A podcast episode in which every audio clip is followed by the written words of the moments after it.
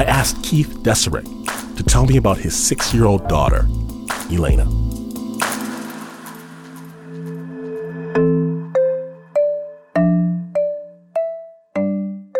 She was the kind of girl that when you see her, she would always sit and she would cross her legs. She was very proper.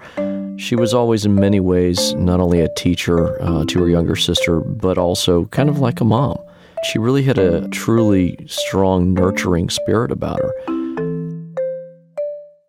We discovered around Thanksgiving. At the time, she was starting to stumble. And with Elena, she had a very particular way of walking, very straightforward and very uh, neat and graceful. And she started to trip. And we went to the doctor and we asked them about that. And they initially looked at it and said, well, she's walking normal. But for us, we knew there was something there. Ultimately, um, they did some scans. And at the point that they did a scan, that's when they found the tumor.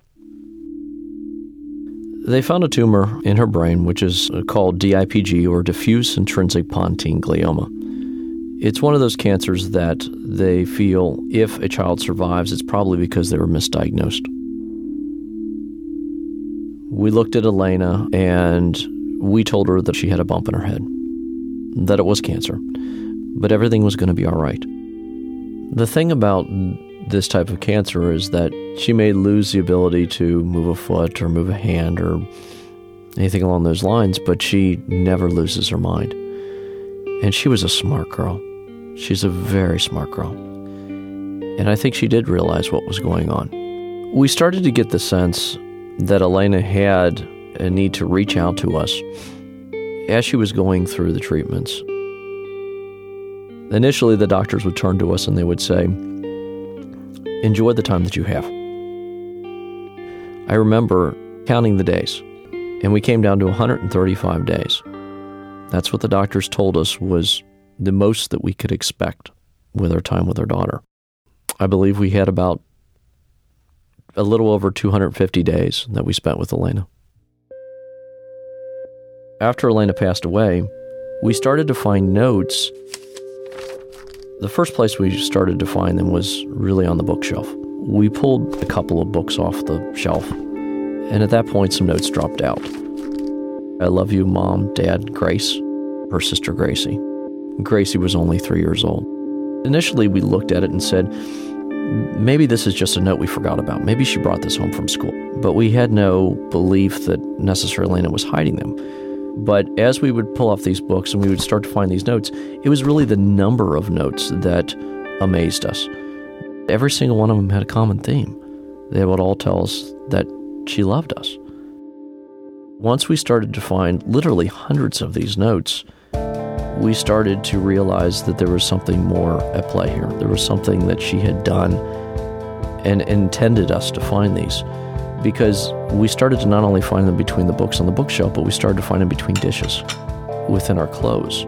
We started to find notes that were written on the letterheads that were taken from hotels that we visited on the way to the hospitals.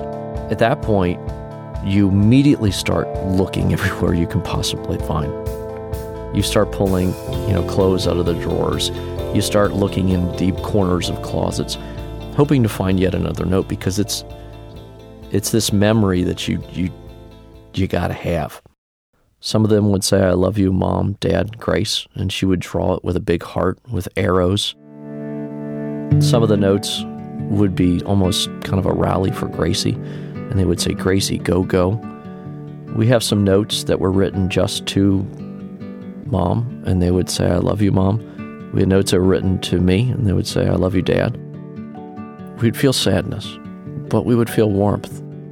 They would be there for us on the coldest of days, the days that in our life that we will always remember, but will always want to forget. And Elena would be there side by side with us to help us get through it. There's always one note that will be the most important to me and also to my wife. And we never really told each other about it. I remember finding a note when I went up to work after returning to work after um, Elena's death. And she has a little desk in the corner of my office because she would go into work with me for the first couple hours before I would take her to school. I went over there and I opened up the top of the desk. And there, in the drawer, was an envelope which said Dad on it. And it had a date, had a stamper date because she had taken one of the stampers I had from, from work. So I know what day she wrote the note. I've never opened up that envelope because I never want to find that last note. When I talked with my wife, and you know, we were we had, we had never talked about this. My wife said, "Well, I found actually in one of my old briefcases a note from Elena that was in an envelope that says mom on the front." And she said, "I've never opened it." We were doing the exact same thing, um, and so to this day, my wife and I most valuable notes that we will ever remember are notes that we've never read.